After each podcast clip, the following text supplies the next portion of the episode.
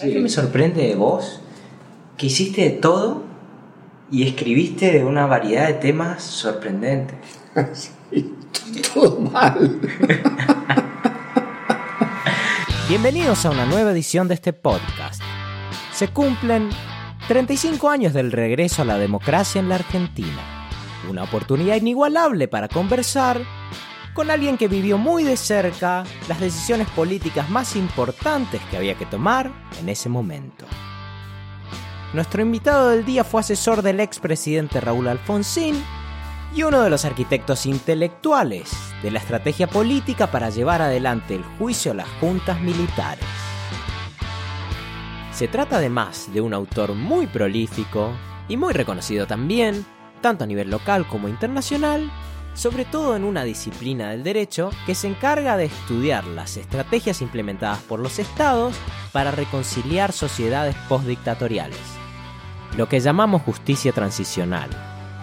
Como se podrán imaginar, tuvo una vida de lo más entretenida, pero cuando uno le pregunta es como si fuera natural que todas estas cosas le pasaran a un ser humano mientras camina distraído por la vida.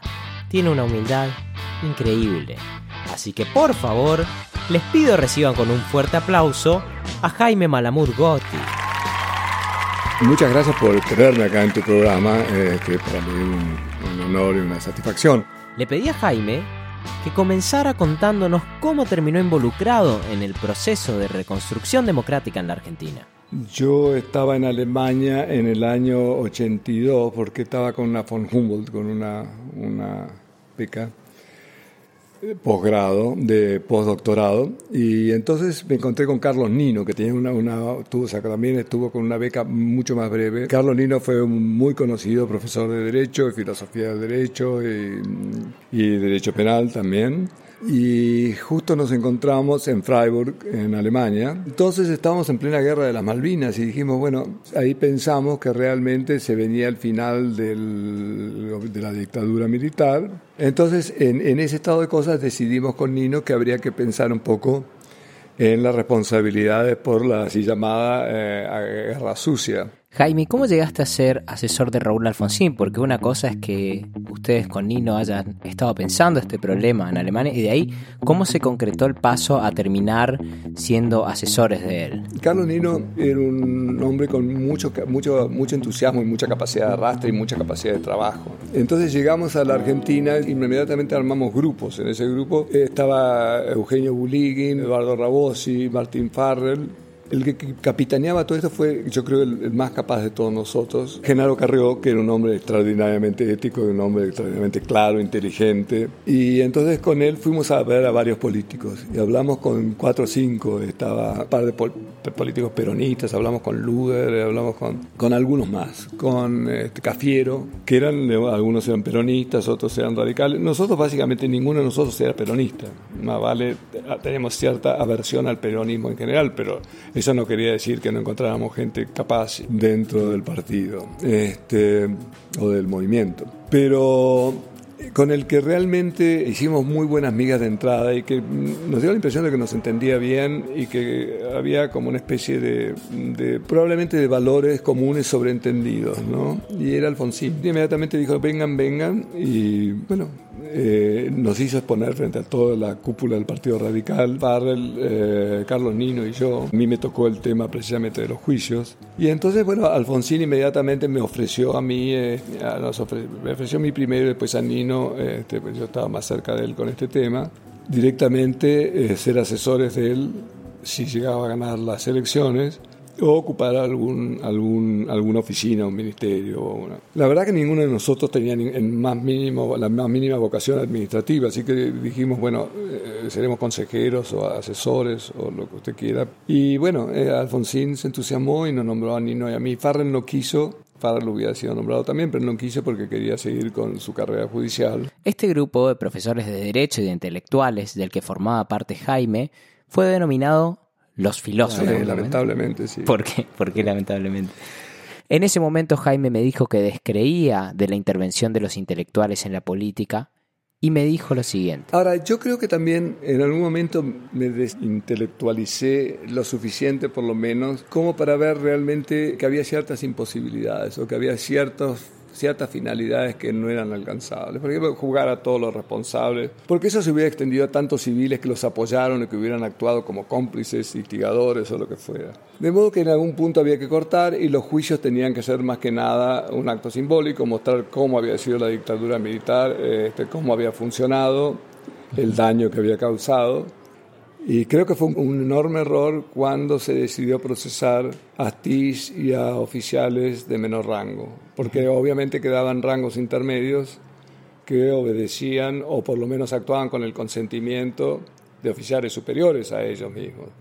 De modo que no entraban en las categorías que nos interesaban, porque a nosotros nos interesaba cómo había funcionado el país y cómo había sido perseguida la gente en este país. Para eso no, hacía falta apuntar a ningún oficial joven o a ningún oficial subalterno. Yo fui el que más sostuvo esa postura, eh, casi nadie me apoyó mucho, porque uno no quería mucho juicio, lo que quería era tener una clara visión a través de la mejor manera posible, a través de un proceso judicial en el cual hay testigos, testigos de un lado y testigos del otro, los mismos reos que hablan, los acusadores o los, los testigos incriminatorios que describen la situación por la que pasaron, y ahí se arma una especie de diálogo.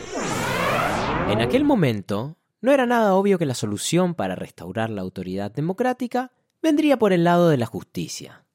Esto tuvo mucho que ver con el diagnóstico que hizo la fuerza que prevaleció en las elecciones, que fue la de Raúl Alfonsín, quien era asesorado en este tema principalmente por Jaime. Cuando un país se vuelve dictatorial, mucha gente empieza a justificarlo de distintas maneras, de modo que llega un momento en que uno se confunde. Eh, yo en una época defendía presos políticos o defendía a algunos presos políticos, pero igual en algún momento pensaba que a lo mejor era un acto adolescente mío, un acto de rebelión. Yo creo que en ese sentido los juicios era, hubieran sido o eran muy útiles, porque en el fondo me estaban diciendo no era un acto de rebelión, era un acto justo, un acto por lo menos bien, bien intencionado y en la dirección correcta. Imagínate, si en la cabeza de Jaime había confusión, el común de la gente que no había pasado por las aulas de derecho, que no defendía presos políticos, sentía, en el mejor de los casos, desconcierto. Y en el peor de los casos, le parecía muy bien lo que habían hecho los militares. Recuerden que del otro lado estaba el comunismo, que según los militares era satánico. Sin embargo, estos grupos revolucionarios y los delitos que supuestamente cometían eran perseguidos clandestinamente. Nunca quienes los cometieron tuvieron posibilidad alguna de defenderse. Lo primero que el hombre ha de discernir cuando conduce es establecer claramente cuáles son sus amigos y cuáles sus enemigos. Al amigo todo, al enemigo ni justicia. Y así fue como terminamos. Esta frase, enunciada por Perón desde el exilio años antes del golpe, marcaría nuestra vida política en los años por venir. Por eso era tan importante en el juicio de las juntas hacer este punto. Había que restaurar el Estado de Derecho con el ejemplo. Los militares imputados debían recibir justicia de la mejor calidad posible. Con los jueces más equitativos posibles y por eso se nombraron jueces que habían tenido alguna actuación durante la dictadura militar. Algunos de ellos habían sido, por ejemplo, secretario letrado de la Procuración General o el secretario de la Corte Suprema, como fue el caso de D'Alessio, o de la Procuración General, como fue Gil Lavedra para poder decir, esto, ustedes habían nombrado a estas personas en puestos importantes o en puestos significativos del Poder Judicial. De modo que eso alejaría la posibilidad de decir ustedes nos están introduciendo por la ventana una cantidad de jueces adversos a nosotros. No, habían sido nombrados por ellos en su época, lo cual indicaba que ellos los calificaron como personas aptas para ser jueces y, y, el tribunal se conformó con eso. Nuestro interés era juzgar una limitada cantidad de gente con pocos tribunales, de modo que los tribunales ya directamente empezarían con tribunales de segunda instancia. En nuestro caso serían jueces designados en la capital federal por el presidente y en el resto del país por los gobernadores. Acá Alfonsín cometió un enorme error y el error fue cederle a los gobiernos de provincia la elección de sus propios jueces federales. la idea básica detrás de todo esto que fueran cámaras de apelaciones quienes juzgaran a los militares para contar con la menor cantidad de tribunales posibles y establecer criterios claros para discriminar entre qué tipo de responsabilidad podría abrir una causa respecto de alguien y cuál no para evitar que haya apelaciones y miles de criterios diferentes, ¿no? Que más que apelaciones, que no hubiera criterios diferentes. Pero al mismo tiempo respetábamos el Código de Justicia Militar. Si los militares estaban dispuestos a juzgar a los militares, entonces los jueces civiles actuarían como tribunal de apelación respecto de las decisiones del Consejo Supremo de las Fuerzas Armadas. Pero en un país cuyos habitantes por lo general descreen de la legitimidad del Poder Judicial, el resultado del juicio de las juntas fue no pocas veces cuestionado tanto por exceso como por defecto. Era como un penal del otro equipo. Al que se lo cobraron decía que no fue, mientras que el otro pedía tarjeta roja. Por esta razón, Jaime argumenta en una de sus obras que los juicios acarrearon la consecuencia negativa de replicar esta lógica de amigos y enemigos independientemente de lo bien que se hayan desempeñado los jueces en este caso en particular. Porque en un contexto donde predomina la lógica amigo-enemigo... Desaparece la autoridad, no hay nadie en el medio. Si vos no estás de acuerdo conmigo, sos mi enemigo, quiere decir que no hay ninguna entidad neutral y por lo tanto no hay ninguna autoridad. Porque la autoridad es creer precisamente que esa persona puede darme la razón en parte y no dármela en parte, o, o no darme la razón. Le pregunté a Jaime cuál era su opinión respecto del desempeño de los jueces en este procedimiento histórico. Para mí actuaron mejor que todos los jueces que yo conozco en un tema como este, porque hicieron diferencias muy claras y eso era lo importante acá, porque en el fondo cuando uno piensa en juzgar, eso piensa en juzgar a un régimen o en juzgar un sistema de, gobierno, pero cuando estamos jugando estamos jugando un hombre, por un hecho, no estamos jugando un sistema. Obviamente el sistema influyó sobre este hombre y el hombre influyó al sistema. Pero si uno tuviera que explicar, por ejemplo, por qué el brigadier Agosti, que dirigió una fuerza, que era la Fuerza Aérea, y esta fuerza no tuvo el protagonismo que tuvo el ejército, por ejemplo, o la Armada. De modo que los dos comandantes de la Armada y del ejército recibieron condena perpetua. Eh, el jefe de Estado Mayor o el comandante en jefe de la, de la Fuerza Aérea recibió una condena de seis o ocho años nada más, a pesar de que había varios hechos de tortura, por supuesto, ejecutados por su personal, por lo cual se lo condenó. Y uno puede decir, bueno, ¿cuál es la diferencia? Y la diferencia es que uno mandaba una fuerza que no intervino tanto y el otro comandaban fuerzas que realmente tuvieron el rol central. Ahora, eso era inevitable, porque el juicio se trataba, se trataba precisamente de eso, de cómo habían sido ellos autores a través de su personal y cómo habían movilizado a este personal para torturar, para secuestrar y para matar. Cuando conocí a Jaime en el año 2015, para mí era el nombre en la tapa de un libro, o de varios libros. Así que cuando vi que estaba como profesor en una materia de una cátedra de posgrado, me entusiasmé un montón. El curso se llamaba Vergüenza, culpa y derecho en la literatura. ¿Qué será esto? Pero bueno, me anoté por él y fue una aventura de lo más transformadora, no tanto por las cosas que leímos, sino porque Jaime es una de las personas que conozco que más se permite dudar de absolutamente todo. Uno piensa que quizás un gran profesor es de estas personas que están seguras de cosas y no. Y Jaime era todo lo contrario. Y eso me ayudó a reconfirmar esto que yo ya sabía sobre los grandes profesores, que es que no son los que te dan las mejores respuestas, sino que son los que te ayudan a hacerte las mejores preguntas. ¿Cómo hacemos para encontrarle dueño a los hechos?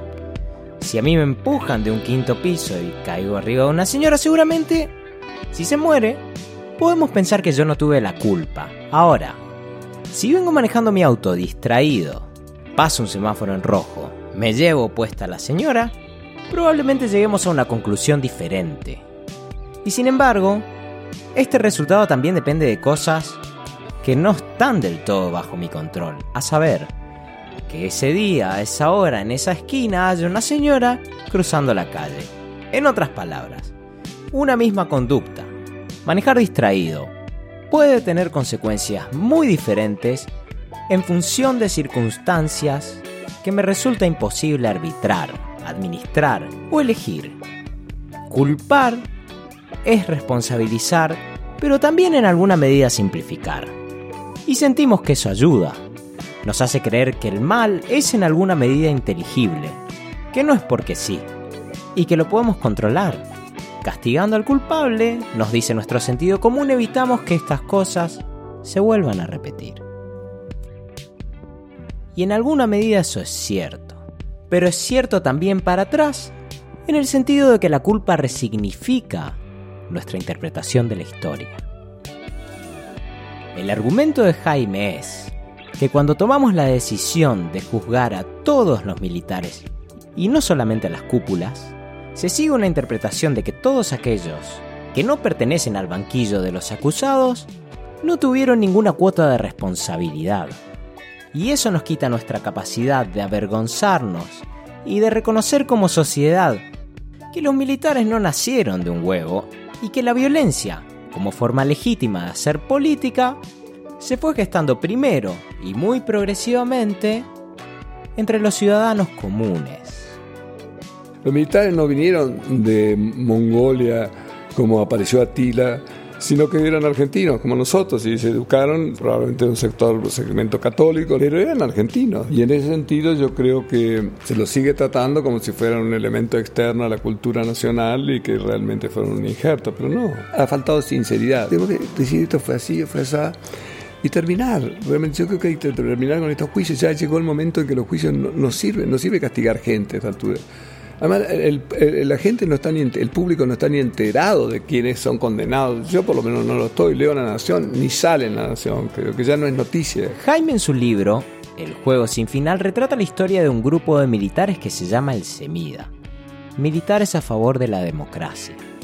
Y en un momento de nuestra conversación, me contó la siguiente historia de cuando entrevistó a uno de sus miembros. Cuando yo hablé con el presidente del Semilla, el nombre de este general era el general Díaz, yo le dije, ¿por qué tomó con tanto énfasis esta cuestión de cooperar o de ayudar al gobierno a juzgar a sus propios colegas?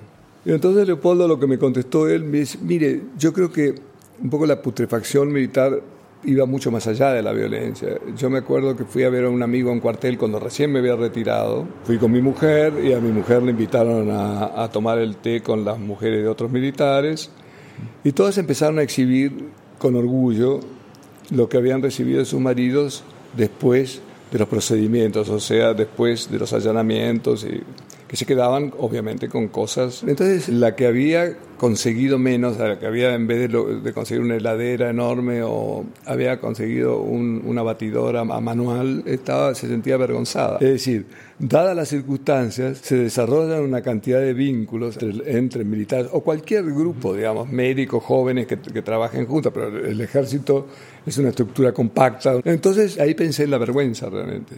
Cualquiera que no hubiera hecho lo que hacían sus sus como camaradas hubiera sido avergonzado, hubiera sido visto con cierto desprecio por sus propios camaradas y eso produce vergüenza. Y la gente le tiene terror a la vergüenza. Sí. Ahora, la anécdota de Jaime ilustra de qué manera la mente humana funciona en relación a las decisiones morales. La tradición judio-cristiana, de la cual es heredera la ilustración, nos enseña que el mal radica en una falla de la voluntad para conformarse a una serie de ideales superiores. Kant agregaría, ideales superiores que nos resultan accesibles a todos a través de la razón, y que por lo tanto ameritan ser universalizados. Pero en realidad, nuestras decisiones morales en la práctica, en la vida real, se motivan mucho menos en la razón que en no quedar excluidos de nuestros grupos de pertenencia con sus respectivos subsistemas de valores particulares. Ahora, frente a este panorama yo diría, los juicios lo que vienen a reafirmar es, no, no, no, no es ese sistema de normas que tienen ustedes, es este que todos habíamos acordado antes y que estaba en la Constitución antes de que ustedes llegaran y por eso les estamos enjuiciando. Es cierto. Ahora, eso es lo que dijeron los jueces, o implícitamente lo que dijeron los jueces que condenaron. Justamente por eso yo creo que en un caso así es muy importante apuntar arriba, porque ellos son los que pueden dar, digamos, darle una estructura a, la institución, aunque insisto, también ellos quedan capturados por un, un, sistema y una educación que los atrapa. Es muy difícil salir de ahí. Hay que ser muy, muy inteligente, muy perceptivo para salir de ahí. Y al mismo tiempo muy independiente, que es muy difícil también esperar eso de un militar cuya función es precisamente ceñirse a un orden bastante rígido.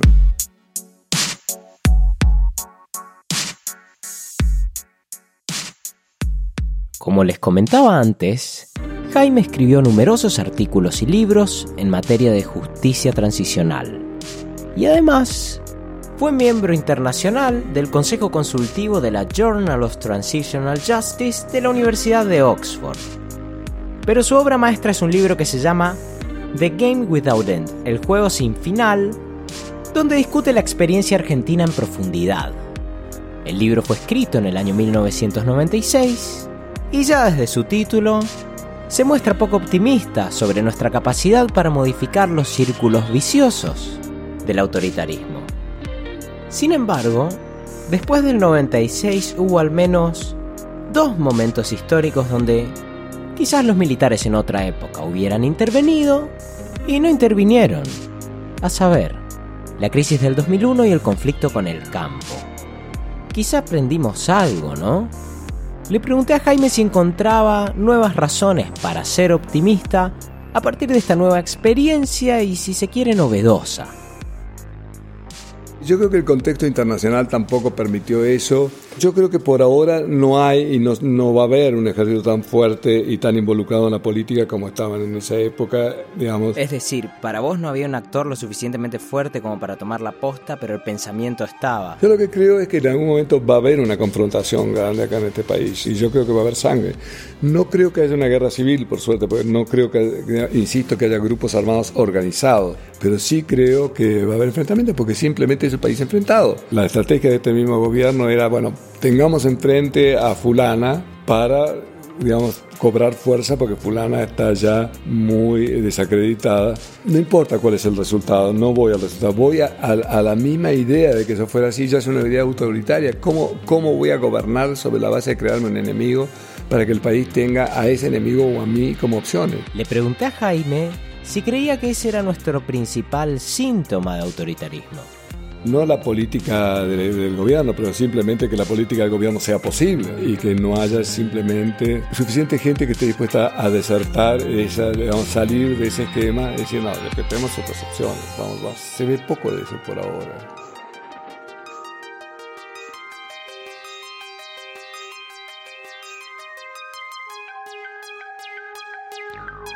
Yo no creo que el mundo haya mejorado tanto. La verdad que no sé si ha mejorado algo.